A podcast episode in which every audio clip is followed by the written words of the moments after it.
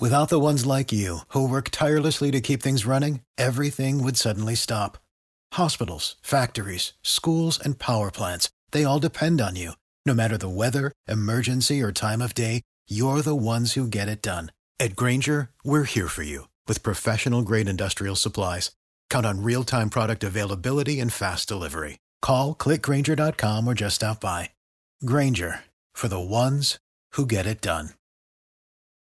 Looking for a fun way to win 25 times your money this football and basketball season? Test your skills on prize picks, the most exciting way to play daily fantasy sports. Just select two or more players, pick more or less on their projection for a wide variety of stats, and place your entry. It's as easy as that. If you have the skills, you can turn $10 into $250 with just a few taps. Easy gameplay, quick withdrawals, and injury insurance on your picks are what make Prize Picks the number one daily fantasy sports app. Ready to test your skills? Join the Prize Picks community of more than 7 million players who have already signed up. Right now, Prize Picks will match your first deposit up to $100. Just visit prizepicks.com slash play100 and use code play100. That's code play100 at prizepicks.com slash play100 for a first deposit match up to $100. Prize Picks, daily fantasy sports made easy.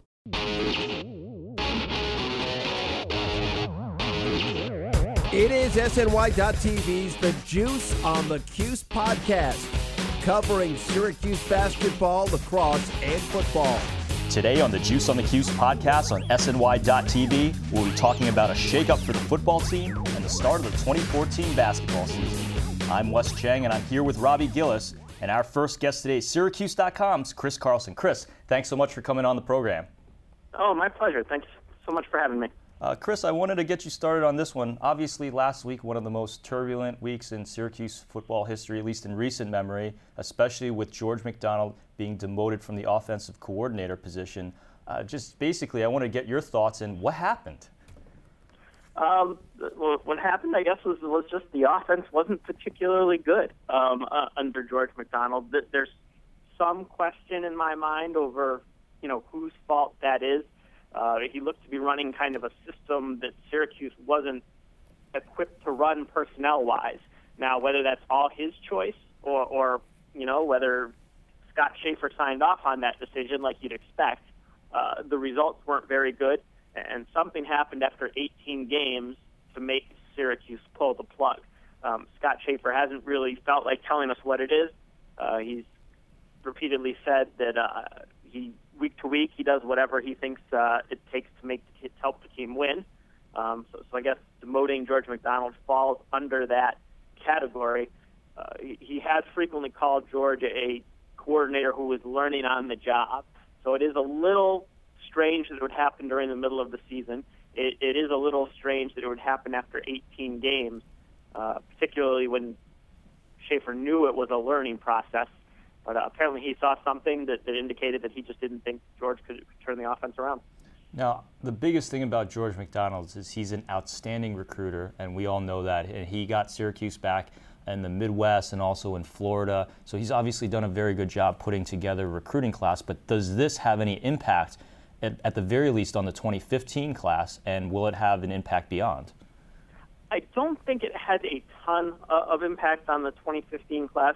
Uh, Mike McAllister of Scout, who, who does a great job with recruiting, uh, has contacted most of the kids, and they've all said that they're still committed. I, I've talked to, to Sam Klossman of, of St. Thomas Aquinas, who, and he said he's still on board along with his teammate Colin Byrne. Um, they're two of the offensive line commits. Uh, but I do think you see a little bit more of an impact heading forward, uh, 2016, 2017, uh, where you know McDonald had done some working ahead. Uh, he was you know, getting ready to probably use those South Florida connections to land some kids. And now, you know, Syracuse probably goes into this off season if Scott Shafer wants to stick with the approach that, that South Florida is an important place. They probably have to go find a, an assistant coach to bring on staff who also has connections in South. Hey, Chris, uh, it's Robbie here. Speaking of recruits, uh, on hand this past Saturday, there's there's a handful of them. How do you think the team's performance and the atmosphere against Florida State did it make a good impression on on the recruits? Um, you know, I, I think probably uh, about average, which is pretty typical for Syracuse. I mean, the team performed well and hung in there and didn't get blown out like a lot of people, including myself, thought would happen. so, so you know, their argument that you can come here and you can be the missing piece, you can be the key player that, that you know, vaults us into competition with Florida State. They can still sell that dream to all the commits that showed up. So, so they have that going for them. That's good. Um, but you know, again, like the crowd was 43,000 uh, out of 50,000 against the number one team in the country. Uh, there was a significant amount of that crowd that, that was Florida State fans. The people who were there were, were were pretty loud, but you know, if you're a kid and you're going to places like Clemson, you know, where, where Syracuse will head in a couple weeks, and, and you're deciding between Syracuse and Clemson, which is the type of battle that Syracuse eventually wants to be in, there's just no comparison be- between those two environments.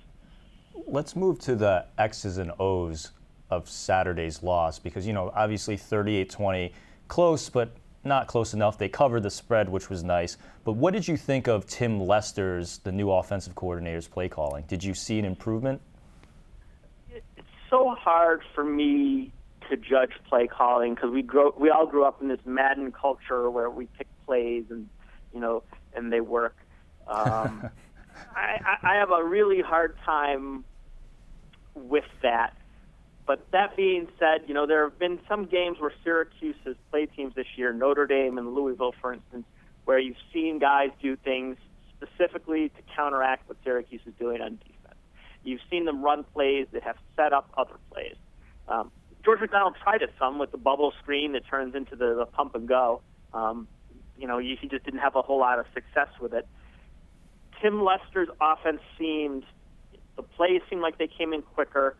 Um, they went downfield more, so there was a little, there was certainly more variety in the offense, and for them to move the ball effectively uh, against the number one team in the country and against a significant talent disadvantage, to me was impressive. Now, whether that was the fact that Tim Lester is a significantly better play caller than George McDonald, or, or whether Syracuse, you know, just played better this game than it had previously. I'm not sure, but the Lester offense to me looks good. Uh, for for a guy who was taking over in its first week, it looked really cohesive and, and not like a mess to me. I mean, just the fact that it wasn't a mess, you know, in his first week, I, I think is pretty good. So you definitely saw positive signs, I think, from Tim Lester in his first week. Now, one of the other positive signs had to have been the play of true freshman quarterback AJ Long, who came in. Uh, you know, Wilson got hurt in the second half, so he kind of played the rest of the way. And obviously, uh, for a true freshman, I thought he did a nice job, and I don't think anyone would disagree with that.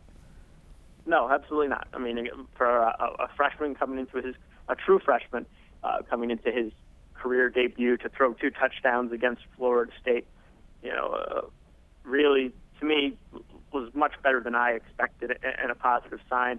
The, the, the couple things that give you maybe some pause for concern. Uh, Tim Lester said afterwards that, that you know Florida State's defense was a great matchup for AJ with the things they like to do. They play a lot of man to man, and he thought that was tailor made for AJ Long. And Florida State defenders afterwards said, you know, that they kind of played a vanilla scheme against Syracuse, not really worrying about the, the quarterbacks too much. So you know, before you go too crazy with AJ Long, you got to keep those things in mind. But the fact that he was out there, didn't look overwhelmed by the moment, was, was able to make some nice throws, and he's still got you know three and a half more years in a Syracuse uniform. Uh, definitely something to, to be optimistic about. Chris, we'll get you out of here on this one. Obviously, Syracuse needs four more wins to make a bowl game, and that would be great momentum for the program to continue the streak that it's had but they're two and four now. Do you actually see them still having an opportunity to get there, or do you think it's a little bit too little, too late? Uh, there is an opportunity. I don't think they will, um, I, but I don't think it's impossible. But I think, you know, at this point, you look at Wake Forest and North Carolina State as games that Syracuse should win, uh, not necessarily will win, but but should win those games. You look at Clemson as a game that Syracuse should lose. You look at Duke as a game that Syracuse probably should lose. Uh, I'm not completely sold on Duke's talent, but but they've had pretty good results this year.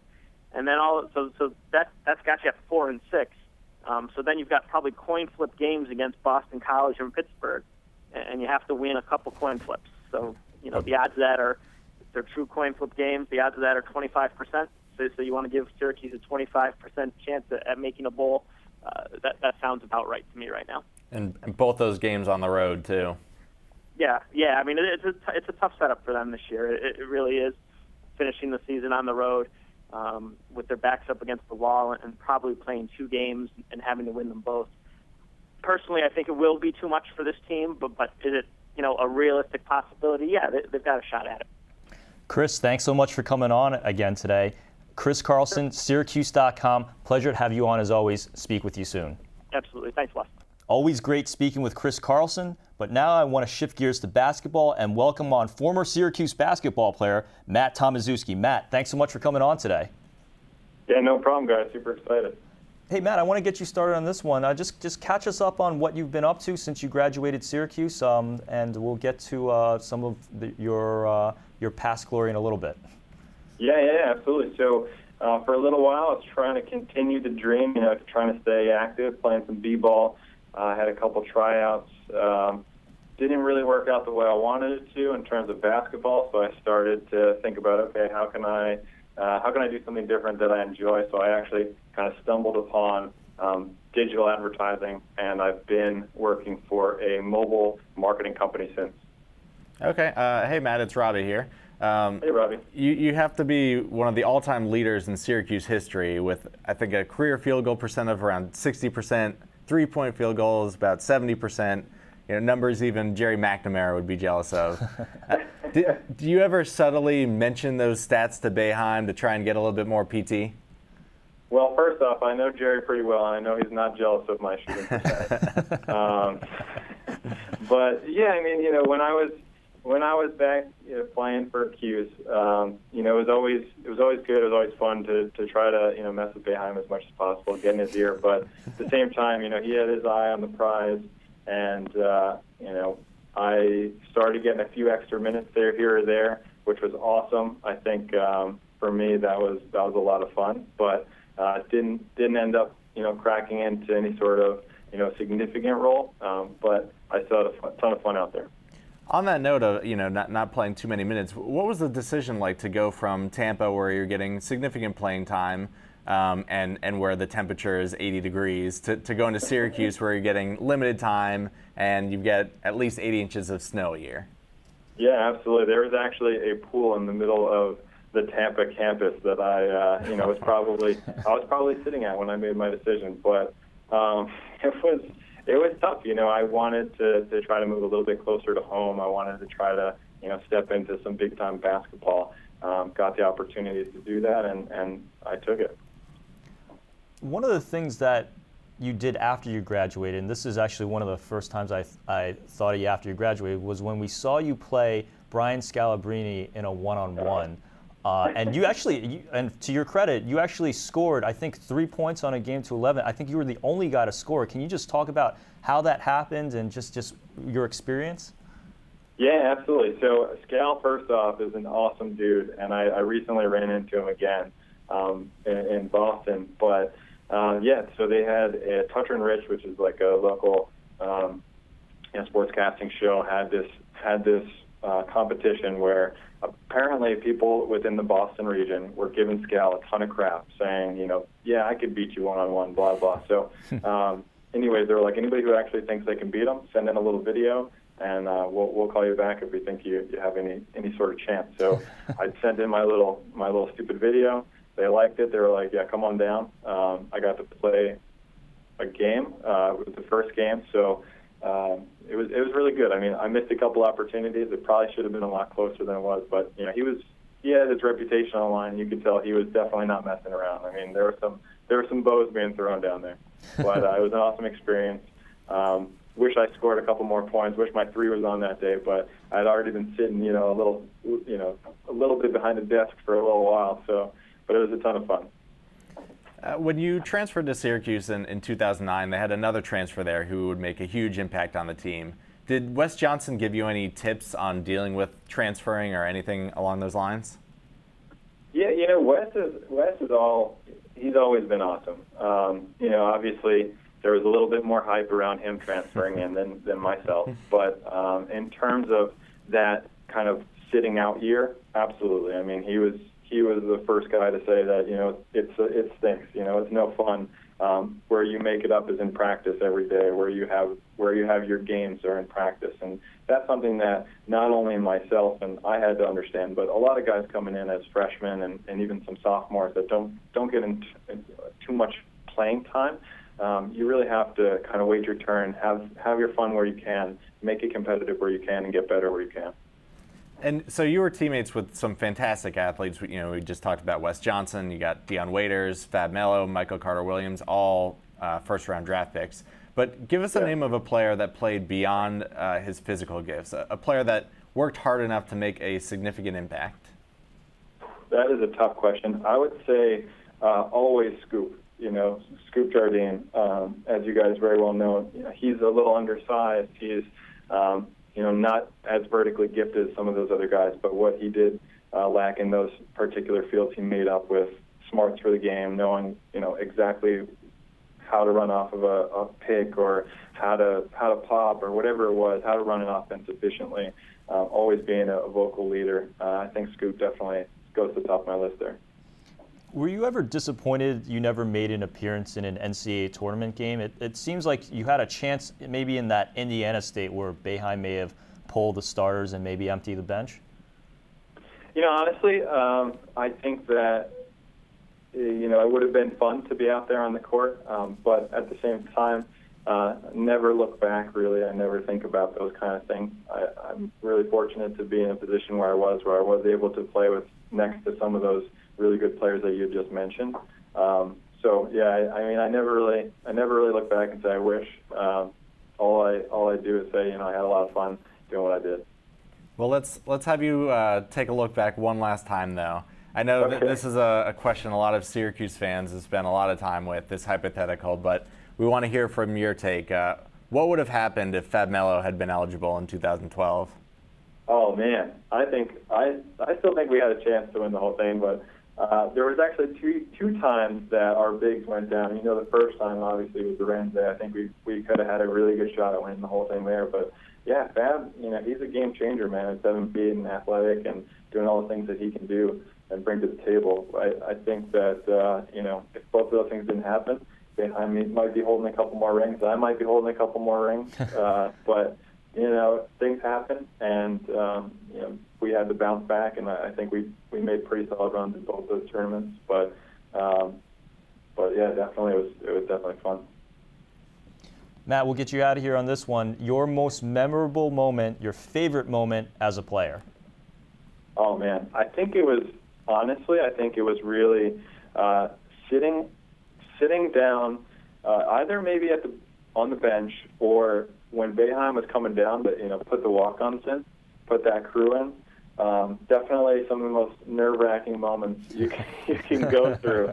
Um, but once you're in the game, you know it's all good. You can, you know, you, you kind of put that out of your mind and you just play basketball. So that's a lot of fun. But you know, in those moments where you're about to get in and you're like, oh man, this this arena and, and this atmosphere is crazy. These fans are awesome, and they're they're waiting around to see us get in right now. It was one of the most unbelievable experiences uh, to date.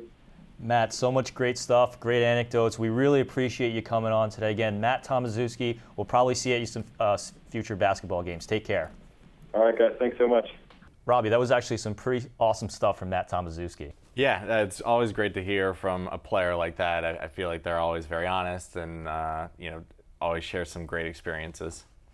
So let's stay with basketball, and one of the most fun events I think is coming up on this Friday. Orange Madness. You have the Legends game where some of the Lawrence Moten's going to be there, John Wallace, uh, Pearl Washington. It's going to be a lot of fun, and it really marks the beginning to the season. How much are you looking forward to it? Uh, I mean, not, not a ton. I feel like every year we like watch these things and it's on ESPNU and it's like it ends up like it's something that seems very exciting, but then when you watch it, it's like three hours and it's actually fairly boring for the most part. Uh, but I'm looking forward to the basketball season, that's for sure. Yeah. Uh, so the, you look at the team this year, and there's another freshman point guard again, and then you have to really make up for the loss of C.J. Fair at that forward position. But they do have Kaleb Joseph stepping in, and I think the team is actually going to look a lot better this year, just in terms of excitement. Because all the early reports indicate that he's a point guard that's going to like to run, and then you plug in a guy like Chris McCullough who figures to take over that starting role for C.J. Fair it's going to be more, I think, more exciting to watch. Maybe the wins and losses may not be the same, though. I mean, yeah, they struggled offensively down the stretch, and there's no real reason to think that it's necessarily going to get that much better. I mean, you're losing 60% of the output from last year. Who is going to step up? You know, Cooney was hot at the beginning of the season, cold during the end. Who shows up there? They've talked a big game about Rakeem Christmas. We haven't really seen him do much, you know, on the offensive side, especially. So it's really putting a lot of eggs in the basket on these two freshmen. And it's worked in the past, but every year I'm very skeptical that they're going to do it. And, you know, again, that's like, that's where I'm at right now. Well, I think one of the ways they're going to make it up, of course, we just talked about the two freshmen, but uh, you, early reports are that Tyler Roberson is actually going to be that guy who makes the leap, that quantum leap from the freshman to sophomore year. And I think he's going to get an opportunity to start as well. So I think a lot of the offense is going to run through him as kind of one of the the big impact guys that's coming back. So I think if you look at the team, I, I still think they're going to be. We've had unprecedented success. Syracuse has been in the top 10 to top five for the last five years, and there's been no Syracuse run like that. But I still think they'll be a top 25 team this year. Yeah, I think it's right around there. That's what I'd, you know, I'd say it's a fringe 20, 25 team with, you know, a possibility of a Sweet 16 berth. Um, but obviously the talent is there. It, it, will be a fun team to watch. Uh, so I'm, I'm looking forward to that, seeing how these young uh, players go going forward. And you, you know it's Syracuse basketball. You know they will be good. So even if you know this is a you know quote unquote down year, you know that you're looking at these players and seeing how they progress, and that's always fun. And then you have that huge monster recruiting class coming in the year after. So even if even if this is like you said a quote unquote down year, there's just so much potential, and if the right pieces stay around, you're going to look even two seasons down the line, which you know Boeheim would never do, but we as fans can do that, and I'm looking forward to it. Robbie, we're right at the end of our show. Your closing thoughts. Uh, my closing thoughts are on former wide rece- Syracuse wide receiver Mike Williams. Uh, was great in his short tenure at Syracuse before quitting the team. was great in his first few years with the Bucs before getting injured, and now he's on the Bills. And uh, reported by Syracuse.com that his agent is asking for uh, permission to shop him around. Uh, it's not a good sign when you're on this mediocre offense and they no longer have a need for you he did not get along with Doug Marrone the first time, so it's not that shocking to me that it didn't work out there. But he's a tremendous talent, and I hope he can land on his feet somewhere. My closing thoughts are on Syracuse punter Riley Dixon. With Austin Wilson injured on Saturday, Dixon made the depth chart as an emergency quarterback. And Robbie, you may not know this, but he's actually tied for second on the team in touchdown passes this season. I don't know what that says about the Syracuse offense.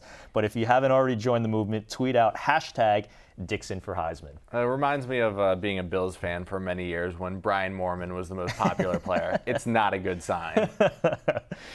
That's it for us. For Robbie Gillies, this is Wes Cheng reminding you that computers are mostly pointless, but that Yelp thing gave me a great idea on how to criticize people and places. You've been listening to the Juice on the Cuse podcast on SNY.TV, and we'll see you next time. This has been the Juice on the Cuse podcast, part of the SNY.TV podcast network. Why is Instacart the holiday rescue app? Because you can get all your seasonal decor delivered instead of having to drive to 12 different stores. Candles and candy canes? Delivered. Wreaths and reindeer? Delivered. Lights from Lowe's? Delivered. And since I know you're going to ask, inflatable snowman? Delivered. So this season, stay in and get decked out. Download Instacart, the holiday rescue app, to get free delivery on your first three orders. Offer valid for a limited time $10 minimum per order, additional terms apply. Without the ones like you, who work tirelessly to keep things running, everything would suddenly stop. Hospitals, factories, schools, and power plants, they all depend on you. No matter the weather, emergency, or time of day, you're the ones who get it done. At Grainger, we're here for you with professional grade industrial supplies. count on real time product availability and fast delivery. Call clickgrainger.com or just stop by. Grainger for the ones who get it done.